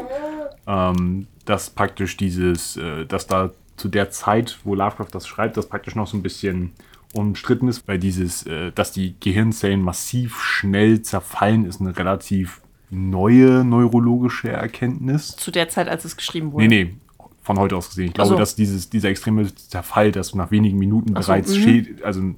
große Schäden auftreten können, weswegen ja äh, hier ne, Wiederbelebungsmaßnahmen bis der Notarzt kommt, der so wichtig ist. Mhm. Damit weiter Blut im Gehirn ist. Genau. Und Sauerstoff in die Lunge kommt und verarbeitet werden kann. Ähm, ich glaube, das ist so eine Erkenntnis, die ist noch, die ist noch nicht so alt. Ich mhm. habe jetzt nicht genau wie viele Jahre, vielleicht 20, 30 Jahre. Ja, aber alleine die Erkenntnis, dass Gehirnzellen zerfallen nach dem Tod, das würde mich halt interessieren, seit also wann das, ist diese das, Erkenntnis? Das auf jeden Fall schon. Allerdings ist noch nicht so ganz klar, und das merkt man auch in dieser Geschichte, was für ein Zeithorizont ist das eigentlich? Mhm. Also, weil es Experimente zu dieser Zeit gab, wo praktisch äh, elektrische Impulse in Gehirne gesetzt wurden, die darauf auch Tage nach dem Tod wieder Reaktionen gezeigt haben, wie frisch. Mhm, also da ist noch so ein bisschen, die Wissenschaft ist sich da noch nicht so ganz einig, was ist da jetzt eigentlich, ist Frische wirklich so wichtig oder nicht? Mhm. Und was passiert da eigentlich? Naja, meine Frage zielte eher hin, ist das gerade ein zeitgenössisches Thema oder spricht man da schon 10, 15 Jahre drüber in der Wissenschaft? Kommt das gerade erst auf? Also das hätte mich jetzt interessiert, mhm. 1921. Wie aktuell ist das Thema gerade? Das kann ich jetzt aus dem Stieg So, das wollte ich einfach nur. Okay. Aber ja, war ja interessant. Ja, was ich da noch äh, auf der Liste hatte, einfach um es nochmal so ein bisschen wieder rauszuholen auf den Text, weil ich schon, weil ich schon lustig fand, war die äh, Formulierung, dass ähm, das Ausheben des Leichnams aus dem Grab wäre künstlerisch gewesen, wenn sie äh, Künstler und nicht Wissenschaftler gewesen wäre. Wäre poetisch gewesen, wenn sie Künstler und nicht Wissenschaftler gewesen wären. Ist es poetisch, als Künstler eine Leiche auszugraben? Oder ist es in der Poesie etwas Poetisches oder in der Kunst etwas Poetisches? Ich, also Tentakelchen sagt nö. Ich sag auch nö, aber ist ja auch nicht mein Fachbereich. Tentakelchen sagt Grabschändung, bleibt Grabschändung. Ja. Ich weiß nicht, vielleicht so, so im, im äh, Edgar Allan Poe-Kontext, so als düsteres keine Ahnung. Ich weiß nicht. Also ist mir, ist mir so ins Auge gesprungen, so, warum ist das poetisch als Künstler? Ich habe keine Ahnung. Vielleicht ist das ein seiner, ich gehe ja so gerne auf äh, Friedhöfen, nachts spazieren, Dingern. Ich weiß nicht, ob das, ist das jetzt schon sein Ding? Es war es ja schon früher, als Ach so. Jugendlicher hat er das ja, glaube ich, schon gemacht. Ähm, ob ihm dabei immer Inspiration für seine Gedichte gekommen sind. Auf dem Friedhof spazieren gehen ist was anderes, als eine Leiche auszugraben. Ja. Aber ein anderer Gedanke. Vielleicht meinte er damit eher, dass ähm, wenn man in der Kunst darüber liest oder es sieht, es poetisch anklingen mag, aber die Wirklichkeit viel schrecklicher ist. Das Buddeln ist total anstrengend, anstrengend, die Gerüche, die Angst dabei, dass die Realität ist lange nicht so poetisch wie das, was man in einem Buch vielleicht gelesen hat. Vielleicht meint das so rum. das kann sein. Durchaus. Ja. Ja, ähm, dann würde ich sagen, gehen wir doch einfach mal rüber, in welche Begriffe du aus dem Text gefunden hast. Genau. Ähm, also bei mir ist das erste, was aufgeploppt ist, äh, Heckel, was Ja. glaube ich ja ein Philosoph ist. Genau. Ernst, Ernst Heckel. Erklär mal den Kontext, in dem es auftaucht. Ähm, es geht um die materialistische Weltanschauung der, des Protagonisten und von West, wenn ich das richtig im Kopf habe. Und Ernst Heckel ist halt ein, meine, ein deutscher Schriftsteller. Wir hatten ihn auch relativ ausführlich in unserer Phase zur Philosophie und Weltsicht von Lovecraft. Das Referat, das du gehalten hast. Ja, genau. In welcher Folge war das nochmal? Gute Frage. Bestimmt so eine Zwei-Stunden-Folge. Oh, das schränkt es jetzt total ein. Ja, ähm, auf jeden Fall äh, Materialist, hat sehr viel geschrieben und Lovecraft hat viel von seiner Weltsicht bezieht sich auf Gedanken, die Hecke niedergeschrieben hat und veröffentlicht hat. Okay, und neben Materialist ähm, hat er ein paar Kernaussagen. Was ist so seine zentrale Botschaft? Worum geht's?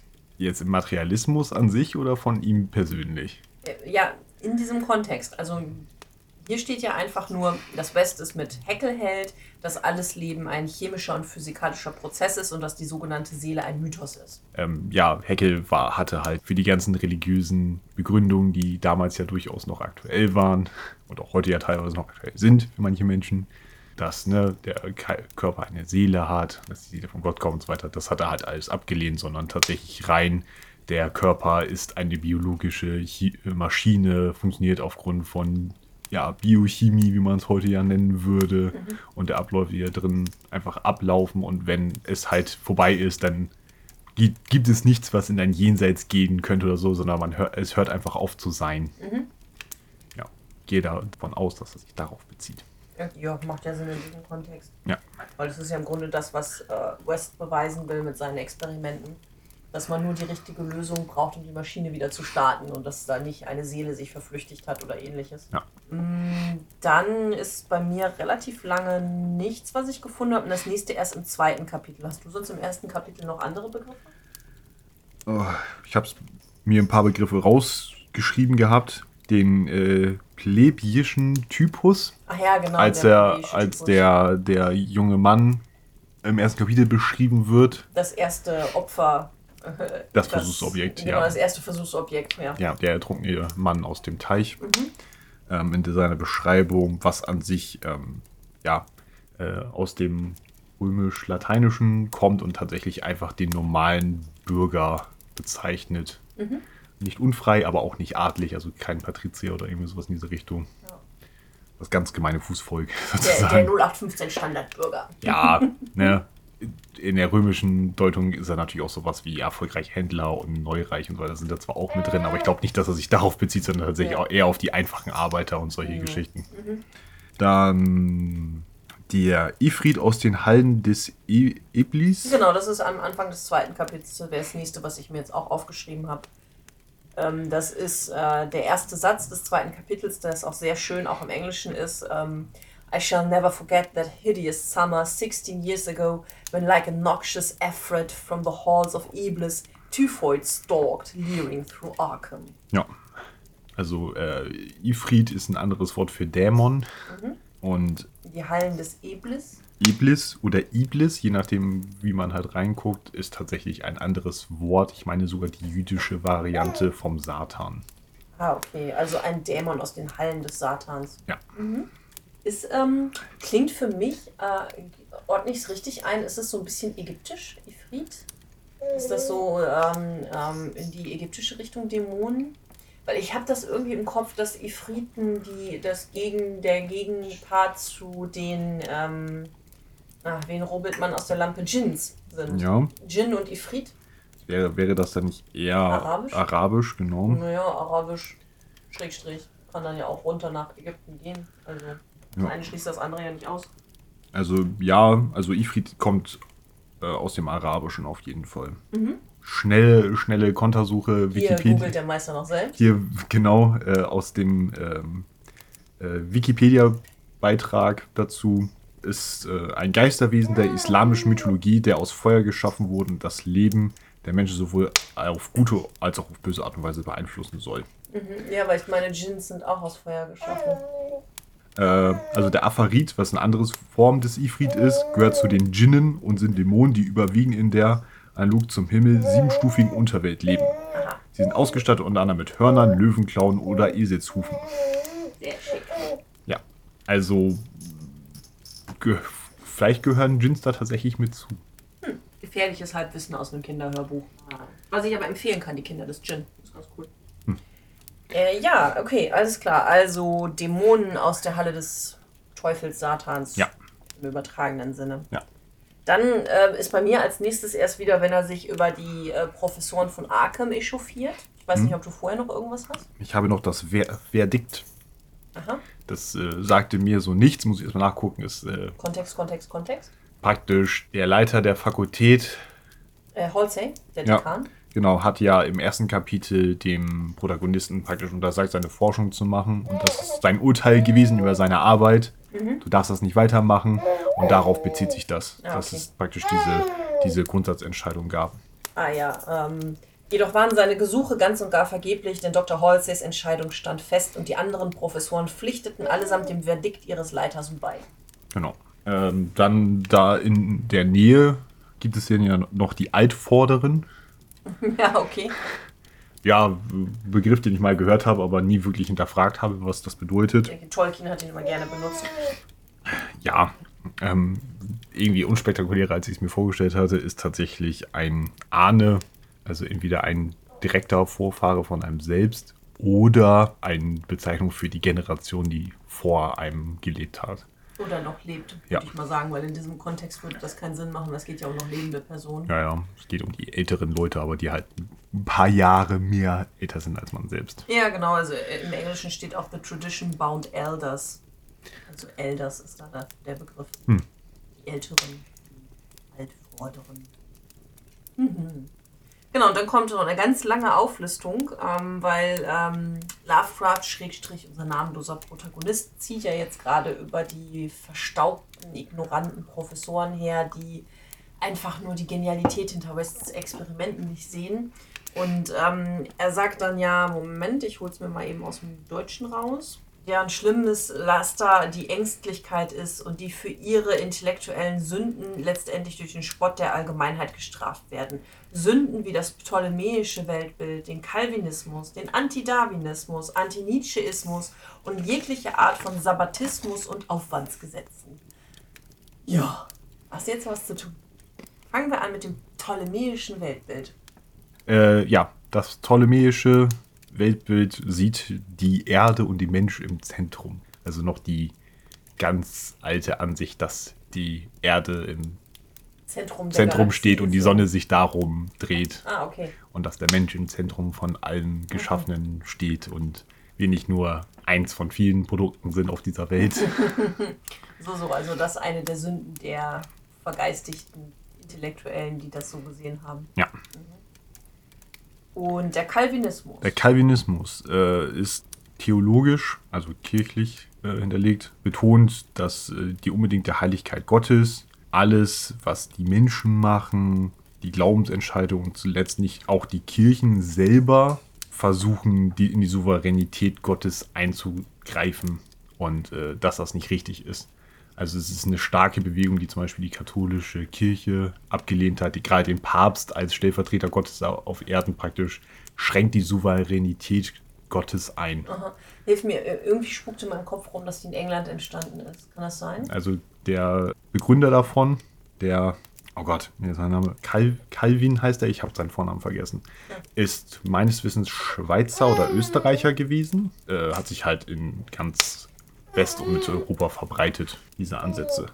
Okay, äh, gut. Der Anti-Darwinismus, ähm, ist es einfach nur, wir lehnen Darwins Lehren ab und Genau. sagen Gottes Schöpfung und sieben Tage und Ja, äh, also so? äh, lehnen die Evolutionstheorie nach Darwin ab und ich vermute mal, sie bevorzugen die Schöpfungslehre. Ja. Ist ja etwas, was wir auch heute noch zum Beispiel in Amerika teilweise haben, in einzelnen, nicht Bundesstaaten, aber ich glaube in einzelnen Gemeinden, auch sogar im Schulunterricht. Ja, ich glaube, ich, ich glaube, es wird da auch auf County-Ebene teilweise entschieden, was gelehrt wird. Also ja, gibt es Wahrscheinlich irgendwo im Bible Belt. gut möglich, dass da äh, der Kreationismus, Ja, jetzt glaube ich dann genau. genannt, Mhm. ge, ge, gelehrt wird. ja, Ja. Der Anti-Nietzscheismus. ja, ist halt auch anti, also gegen die Werte, Werte von äh, Friedrich Nietzsche. Ich glaube, eine seiner bekanntesten Aussagen ist ja Gott ist tot. ähm, und dass sich der Mensch ja praktisch nur selber helfen kann.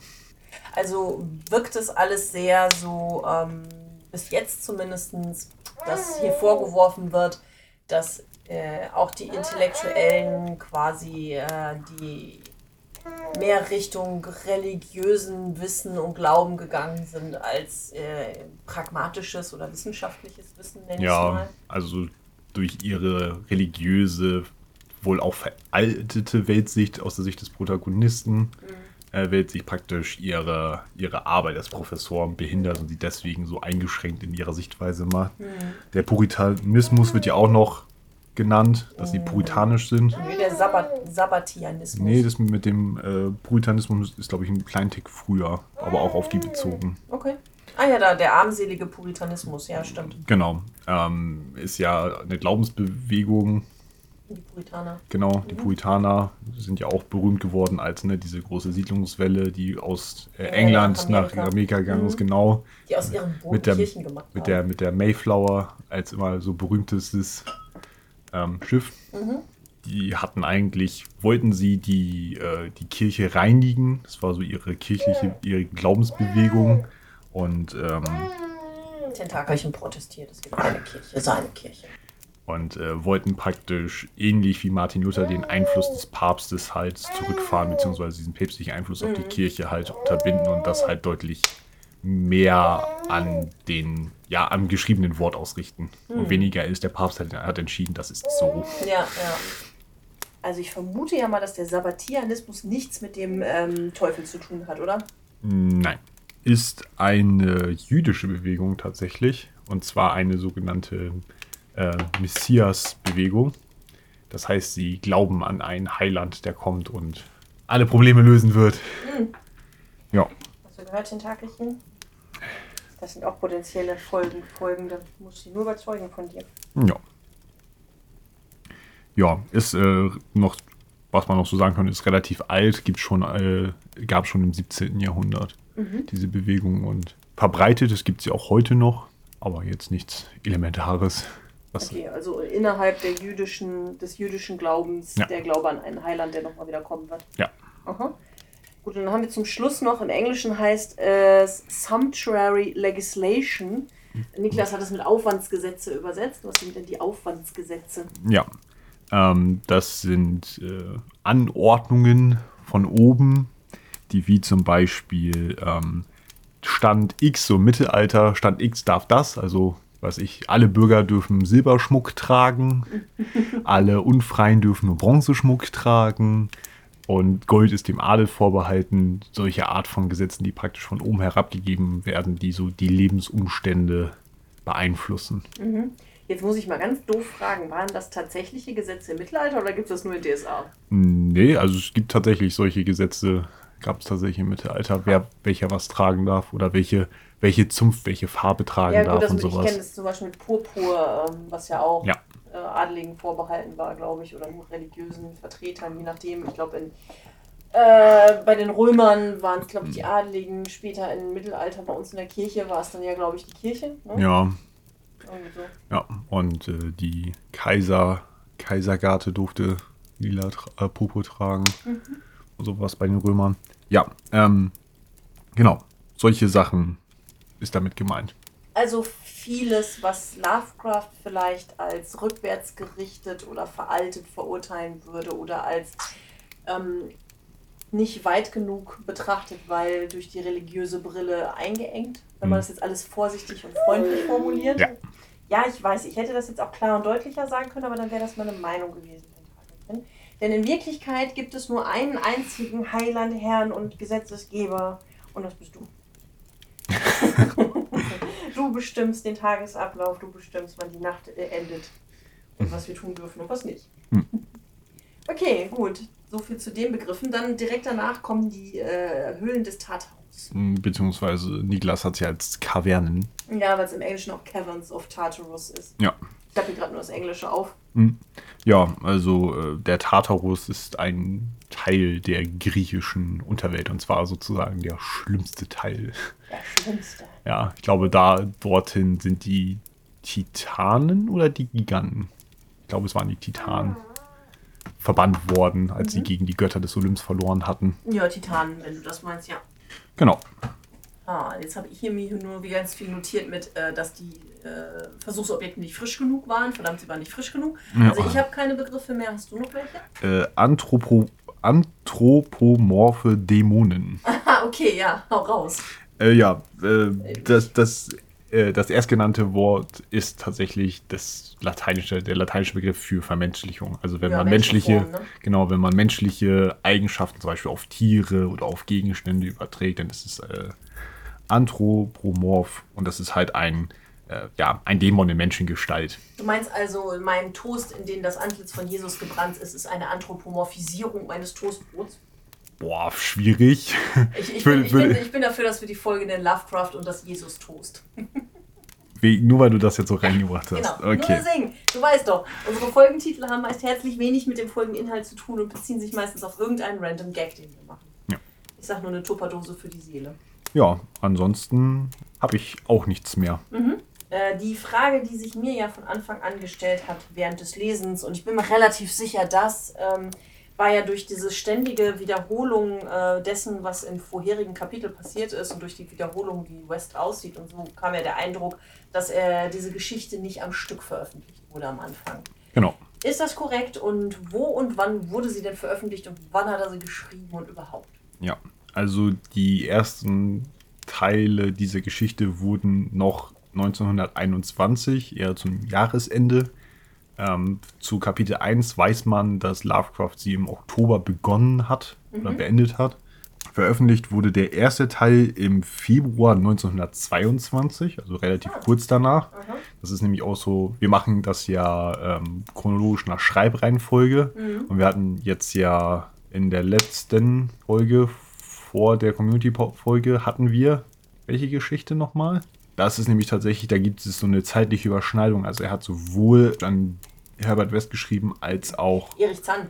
an Erich Zann, genau. Weil in verschiedenen Wikias und äh, verschiedenen Quellen ist das praktisch immer mal umgedreht, je nachdem wer was ist, dass es äh, immer so ver verdreht ist, welche Geschichte praktisch zuerst kam. Liegt natürlich daran, dass Erich Zann und äh, die verschiedenen Kapitel des Herbert West in derselben Zeit geschrieben Ah, wurden. okay. Aha, Also hat äh, er Erich Zann geschrieben und Herbert West erstes oder zweites Kapitel und. Genau, also die, die Arbeit an äh, Herbert West zieht sich über mehrere Monate und währenddessen hat er halt äh, Zann begonnen und beendet schon. Aber dann macht es ja auch Sinn, dass wir jetzt Zann erst gemacht haben, weil Herbert West würde ich dann jetzt auch in der ähm, Datierung einfach als 21, 22 betiteln. Ja, Und danach kommt dann ja wahrscheinlich als nächstes eine Geschichte, die schon in 22 geschrieben wurde. das werden wir dann sehen. Ja. Ähm, ja, auf jeden Fall, der erste Teil wurde im Februar 1922 im Homebrew One Number One. Ah, Homebrew, also zu Hause gebraut? Ja, Aha. ähm, Number One und der zweite Teil in Homebrew One Number Two. Dann im März 1922 veröffentlicht. Ich finde, das klingt wie ein Amateurmagazin. Äh, ja, es ist ähm, dieses Ma Magazin, sagen wir mal so, Lovecraft äh, äh, war nicht so besonders begeistert dafür zu schreiben, aber er hat pro Segment, was er praktisch geschrieben hat, 5 Dollar gekriegt und da er zu der Zeit knapp bei Kasse war und ja sowas wie die Übersetzungs- oder Redigierungsarbeiten Auftragsarbeiten. ja, gemacht hat und er da tatsächlich 5 Dollar für gekriegt hat, was zu der Zeit viel Geld war für, man muss ja sagen, für zwei Seiten im Englischen oder so.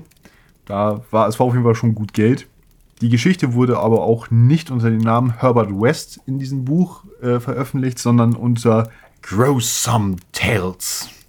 Beschleicht mich der Eindruck, dass dieses Magazin vielleicht nicht ganz so hochfeine Literatur veröffentlichen möchte? Nee, es war tatsächlich ein ziemlich äh, reißer, reißerisches Ding, wo halt äh, zum Beispiel die, die Anweisungen für diese Geschichte, der Herausgeber ist George Julian Houghton hat, hat Lovecraft gesagt zu diesen Geschichten, es kann nicht gruselig genug sein. Aha. Und äh, auch das Magazin selber wurde halt auch mit, dass da drin auch etwas schlüpfrigere Inhalte drin sein könnten, praktisch so ein bisschen vertrieben. Also, Also war so ein bisschen Groschenroman-mäßig. ja, schon so ein bisschen. Also hat Lovecraft das fürs Geld gemacht. Ja, Aha. ähm, mein, so im Gesamtkontext werden wir dann, wenn die Geschichte jetzt nochmal drauf eingehen, Lovecraft hat zu dieser Geschichte ein Verhältnis von mir, so dass es mit die schlimmste Zei Zeilenschinderei ist, die er jemals für Geld gemacht hat. Also ähm, auch in der, äh, im Rückblick sieht er diese Geschichte nicht besonders gut, aber da kommen wir, wenn wir Ja, genau, da kommen fertig wir sind, nochmal im Detail drauf eingehen. Ich, die ich die Geschichte schon im Ganzen kenne, schmunzel und weiß ziemlich genau, welche Stellen und Passagen und Teile er so meint. Ja. Jetzt darf sich noch überraschen lassen. Und äh, auf, dem, auf der Titelseite vom ersten, vom Homebrew One, Number One, äh, wurde die Geschichte mit Do Dad Come to Life? Fragezeichen angekündigt. Und dann mit der Gruesome Tales Überschrift wurde dann eingeleitet. Dass er musste auch äh, ja, selber mal diese Zusammenfassung schreiben, was dir auch, auch aufgefallen und mir auch, dass er am Anfang immer erstmal wieder einmal kurz zusammenfasst, was ist eigentlich passiert und dass es schon beim zweiten Segment sehr auffällig ist. Ja. Bei späteren Sachen, die werden tatsächlich nochmal zusammenarbeiten, haben sie daraus gelernt, es gibt vorher eine redaktionelle Zusammenfassung, Ah, bevor die eigentliche Geschichte geht. Da muss Lovecraft das nicht noch selber machen, sondern der übernimmt es der, der Houghton für ihn. Sehr schön. Aber bei diesen ganzen Überschriften und Titeln fällt mir ein, was ich am Anfang der Geschichte schon gesagt habe. Dam, dam, dam. Ja. Das ist, glaube ich, so meine Zusammenfassung. Äh, ja. Zu äh, Lovecrafts Leben 1921. Alles Wichtige haben wir abgerissen. Ist schon ziemlich abgegrast. Ja, also alles, was wirklich interessant war, hatten wir in den letzten Folgen. Wir schauen denn mal. Die nächsten Teile sind, glaube ich, Anfang 22 geschrieben. Da gibt es dann also was Neues aus einem neuen Jahr. Also die äh, aufkommende Romanze mit Sonja Green. Naja, hatte ich ja schon mal in einer, in einer Folge angeschnitten. Aber du hattest, glaube ich, gesagt, dass das jetzt ungefähr stattfindet. Ja, ja, es Und das ist, finde äh, ich dann schon erwähnenswert. Für ja. unsere ZuhörerInnen, die ja nicht unser gesamtes Övre auswendig im Kopf haben. Ja, also äh, es fängt an zu knistern zwischen den beiden. Und äh, beziehungsweise ist, äh, das Grundinteresse geht in diesem, zu diesem Zeitpunkt noch eher von Sonja aus und von ihm noch eher weniger, auch wenn er von ihr sehr angetan ist. Für alle, die es nicht erinnern, Sonja Green ist seine spätere Frau. Und äh, allerdings wird auch in dieser Zeit immer noch so ein bisschen gemunkelt, ob äh, Lovecraft noch eine Beziehung zu Winifred Jackson hat. Wie wir sie ja schon mal in, bei The Green Meadow Er hat die grüne Wiese. ja, Hast du ein wir, Heuschnupfen, dass du jetzt niesen musst bei der grünen Wiese? Ähm, das, da hatten wir das ja auch schon mal geschnitten, dass den beiden eine, eine Liebelei nachgesagt wurde und dass es dann auch soll wohl auch in diesem Jahr praktisch seinen Ursprung haben. Also Love is in the air. Ja, Sonja meinte mal, so als sie später mal über Lovecraft, also ihren Mann, ausgefragt wurde, hat sie ja durchaus ein bisschen was erzählt, dass sie äh, Winifred äh, Lovecraft, also Howard, weggeschnappt hat. Ausgespannt. Ähm, ja dann können wir, glaube ich, zur Lieblingsstelle kommen. Ja, äh, Lieblingsformulierung hatten wir am Anfang. Bei mir war es dieser Ausspruch von Herbert West am Ende des zweiten Kapitels, als Halsey ja ähm, auch so ein Fehlschlag war. Und Wests einziger Kommentar zu seinem menschenmordenden Biest, das er erschaffen hatte, war: Verdammt, es war einfach nicht frisch genug. Ja. Und ich hatte ja Tanzen Teufel auf den Dächern von Arkham, Ja. was ja als Umschreibung zum, ich nenne ihn jetzt einfach mal zum Amoklauf von Halsey, als er da äh, als wilde Bestie durch Arkham zieht Ja. und die Leute abschlachtet. Das ist auch eine sehr coole Formulierung. Ja. Ja, ich fand einfach nur sehr lustig, dieses ständige: Wir brauchen frischere Opfer, wir brauchen frischere Versuchsobjekte. Und äh, was ist deine Lieblingsstelle? Äh, ja, für mich, für meine Lieblingsstelle war tatsächlich im ersten Kapitel, als sie unseren plebejischen äh, Ertrunkenen wiederbelebt haben. Also, naja, gedacht haben, sie hätten ihn nicht wiederbelebt, aus dem Zimmer gehen. und dann ja im nächsten Moment aus dem dunklen Zimmer dieser Schrei kommt. Und die Beschreibung fand ich halt super cool. Ähm, unaussprechlicher hätte das Chaos infernalischer Klänge nicht sein können, hätte die Hölle selbst sich aufgetan, um die Agonie der Verdammten preiszugeben, denn in einer unbegreiflichen Kakophonie waren der Terror des Jenseits und die widernatürliche Verzweiflung eines lebendigen Wesens konzentriert. Ja, sehr schön schaurig. Äh, das ist meine Lieblingsstelle äh, fand ich sehr gut. Und was ist denn deine Lieblingsstelle, Jens?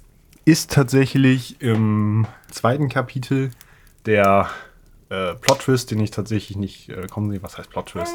Die, die Überraschung, dass äh, die, der Protagonist und West tatsächlich es gewagt haben, Dr. Halsey auszukuhlen und ihn wiederzubeleben. Und dann diese Szene von wegen so, Dr. Halsey ist das Monster und die Fahnder sind angewidert, als dann das Gesicht ähm, sauber gemacht wird und die erkennen, okay, es ist tatsächlich Halsey, der Held der Epidemie, der alles aufgeopfert hat und er ist jetzt praktisch zu einem äh, Monster geworden und hat dann die ganzen Leute abgeschlachtet und zerstückelt und teilweise aufgefressen. Wie viele, oh Gott, ähm, wie viele aus äh, armen Friedhofsgräbern emporsteigende Tentakel gibst du dieser Geschichte? Für die ersten zwei Kapitel bin ich bei einer 6,5. 6,5. Oha, ist das ein abgehackter dabei? Ja. Hat da schon jemand mit dem Spaten versucht, sie wieder zurückzuschieben? Naja, auf jeden Fall jemand versucht, die Erde platt zu klopfen rechtzeitig. mhm. Ähm, ich bin immer noch so ein bisschen hin und her gerissen, auch zwischen 5 und 7. Deswegen gebe ich eine 6. Okay. Ja. Weil ich weiß, dass kommende Kapitel noch cooler werden. Okay. Dann bin ich gespannt. Ja, dann würde ich sagen, äh, da wir ja äh, die Rollenspielumsetzung erst äh, zum Schluss machen, wenn wir die vollständige Geschichte vor uns liegen haben, können wir eigentlich direkt ins Studentenwohnheim gehen. Genau. auf unserem Semesterplan für die nächste Folge stehen Kapitel 3 und 4. Das ist keine Überraschung. Was? Ja. Gut, dann lass uns doch ins Studentenwohnheim gehen. Jo. Wir begeben uns in unser Studentenwohnheim, in den Gemeinschaftsraum. An unserem schwarzen Brett schauen wir, ob unsere Community, also ihr, uns Nachrichten hinterlassen habt. Außerdem küren wir die Ehrenstudentinnen des Monats und bedanken uns bei all unseren Unterstützerinnen.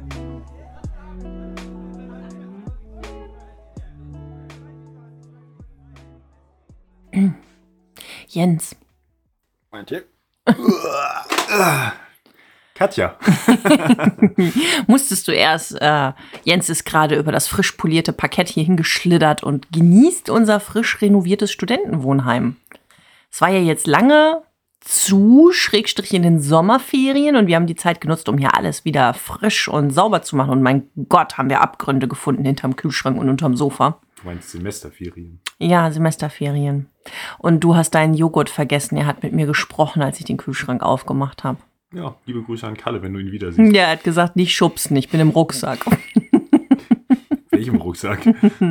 Tja, das wirst du niemals herausfinden. Er befindet sich jetzt auf Weltreise. Jojo. Uchala. Wow. Jens reißt hier einmal gerade die gesamte Konstruktion runter, nur um Tentakelchen Platz zu machen. Ja. Sehr schön. Und auch eine adäquate Distanz zum Mikrofon zu haben. Ja, genau. ja, wir schauen auf eure Kommentare zur letzten Folge. Und ich glaube, bevor wir zu YouTube Jens gehen, fange ich an, weil ich habe nicht ganz so viel. Mhm. Ich würde als allererstes gerne, was wir letztes Mal ja auch nicht gemacht haben und jetzt unbedingt nachholen müssen, erstmal unseren SupporterInnen danken. Und zwar dem Kultisten der ersten Stunde, Jan-Niklas Seul, unserer Tutorin Fiona, unserer Tutorin Isabel, unserer Kultistin Lisa, und unserer Studentin Nora, unserem Kultisten Carsten, unserem Kultisten Torben, aka Dr. Heiter, sein Nachbar Hebing. Und äh, ganz neu dabei, unserem frisch gebackenen Kultisten Sebastian. Herzlich willkommen in der Runde. Ja hast ein frisch renoviertes Zimmer, das du gleich beziehen kannst. Mhm. Und wir freuen uns sehr über dich und über die ganzen anderen. Vielen, vielen Dank für euren Support. Ihr ermöglicht weiterhin, dass wir all unsere laufenden Kosten decken können und uns auch regelmäßig mit neuen Büchern versorgen können, die wir brauchen. Mhm. Das ist super klasse. Ja. Ja, wir freuen uns. Und Sebastian kann demnächst mal in seine Post gucken. Vielleicht kommt ja ein Paket aus Arkham. Vielleicht. Vielleicht. Vielleicht auch nicht. Vielleicht doch. Oder auch nicht. Wir werden es sehen. Nein, wir werden es nicht sehen. Sebastian wird sehen. Also, vielen Dank an euch. Und äh, dann gucke ich Community Katja noch mal einmal schnell. Also zur letzten Folge gab es nicht ganz so viele Rückmeldungen. Uh, ich habe ja auf Instagram gepostet, dass wir alle auf die Knie fallen und das Tentakelchen ob seiner Geduld preisen sollen, denn wir dürfen nach der Elternzeit wieder starten. Und ähm, zwischen dem Kaminzimmer, das ihr gerade gehört habt, und diesem Studentenwohnheim, das ihr jetzt hört, liegen auch gerade mal eben nur so zwei Wochen für uns, weil wir dazwischen keine Zeit mehr hatten, was aufzunehmen. Aber jetzt dürfen wir gerade wieder. Und genau, zur letzten Ausgabe hat uns bei Instagram Seephauser geschrieben, ich könnte mir vorstellen, dass das unser Kultist Sebastian ist. Vielleicht. Aber wir wollen ja keine Nicknames demaskieren. Er hat geschrieben, genau rechtzeitig zum Feierabend. Ja, und ich habe ihm ein Tee-Emoji zurückgeschickt, damit er mit einem Tässchen Tee die neue Folge genießen kann. Ja, ich hoffe, diese Folge hat dir genauso viel Spaß gemacht. Und jetzt äh, tauschen wir. Ich nehme das Tentakelchen, denn wir hören jetzt YouTube, YouTube Jens. Er bringt die Kommentare aus der Community. Ring, ring. So, ein, äh, ein paar Kommentare haben sich dann äh, angesammelt. Ich habe auch endlich mal ähm, herausgefunden bei YouTube, wie ich vernünftig die Kommentare sehe, praktisch nach wann sie geschrieben wurden. Weil da war immer so ein komischer Fitte drin und ich, das war immer sehr anstrengend, das rauszusuchen. Jetzt ist es deutlich einfacher geworden für mich. Das heißt YouTube Jens Reloaded? Nein, YouTube Jens Advanced. Ja, das heißt, äh, ich habe tatsächlich auch zwei ältere Kommentare. Aber fangen wir erstmal an mit der Community-Folge. Folge 36. Ja. Wir starten mit einer unserer Alltimes Favorite Kochs vegan. Grüße gehen raus an den Kochtopf. Nicht überraschend, dass das Tentakelchen euer Herr und Gebieter ist. Cthulhu halt. Zur Rassismus-Folge. Schade, dass ihr die nicht macht, aber ist natürlich eure Entscheidung. Wollte nur sagen, dass ich finde, dass nicht nur Betroffene über das Thema reden sollten. Finde auch, um da dem Rassismusgedanken entgegenzuwirken, dürfte man nicht sagen, dass Menschen mit einer bestimmten Hautfarbe nicht über ein bestimmtes Thema reden sollten. Wir sind alles Menschen und sollten diese Unterschiede endlich mal vergessen. Smiley. Ja, da hat er natürlich recht, wobei wir ja einfach gemeint haben, dass in dem Moment, in dem wir selber einfach nicht betroffen sind von einem Phänomen, wir da auch nur eine sehr eingeschränkte Perspektive zu bieten können. Ja. So, das war, was ich eher damit meinte. Nicht, dass wir darüber nicht reden dürfen. Das machen wir ja auch in jeder Folge, wenn das Thema aufkommt bei Lovecraft. Aber dass wir halt, ähm, ja, dass immer was fehlen wird, wenn wir beide alleine darüber reden. ja. Weil wir aber nicht wissen, wie es sich anfühlt. Genau. Dann weiter. Aber davon abgesehen freue ich mich, dass ihr wieder da seid. Jura! Und freue mich auf viele neue Folgen. Sogar ein Kussi-Mochi. Oh. Oh, Cosimoji zurück. so weit sind wir jetzt schon. Wir haben dich auch vermisst, Kochs vegan. Äh, dann Manson 1981. Auch den haben wir vermisst. Mhm. Hurra, die beiden sind wieder da. Und man hört, dass es dem Zuwachs gut geht. Tolle Community-Folge und man merkt, wie schnell die Zeit vergeht. Ich habe echt kein Zeitgefühl mehr. Bevor ich es zum dritten Mal vergesse, für das Mondmoor gebe ich vier im Mondlicht mit Fröschen jonglierende Tentakel. Sehr gut. Die armen Frösche, denen ist schon ganz schlecht. Die sind schon grün, so schlecht das sehen. Äh, zu den zwei Fragezeichen Fragen von Katja. Erstens, äh, mein ehemaliger Mitpatient hatte sich immer innerlich tot und ausgestoßen gefühlt. Und ja, er empfand sich selbst als nicht lebender Mensch unter den Menschen. Ah, das war zu der Außenseiter, wo er ja geschrieben hatte, dass ein Mitpatient sich wie in einer Lovecraft-Geschichte fühlen würde. Mhm. Aber wie gesagt, es geht ihm so weit gut. Schön.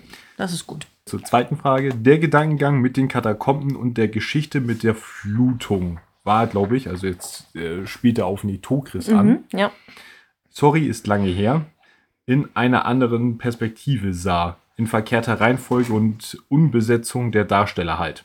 Sorry, musste selbst gerade schmunzeln über den Kommentar von damals. Also scheint da was verdreht zu haben.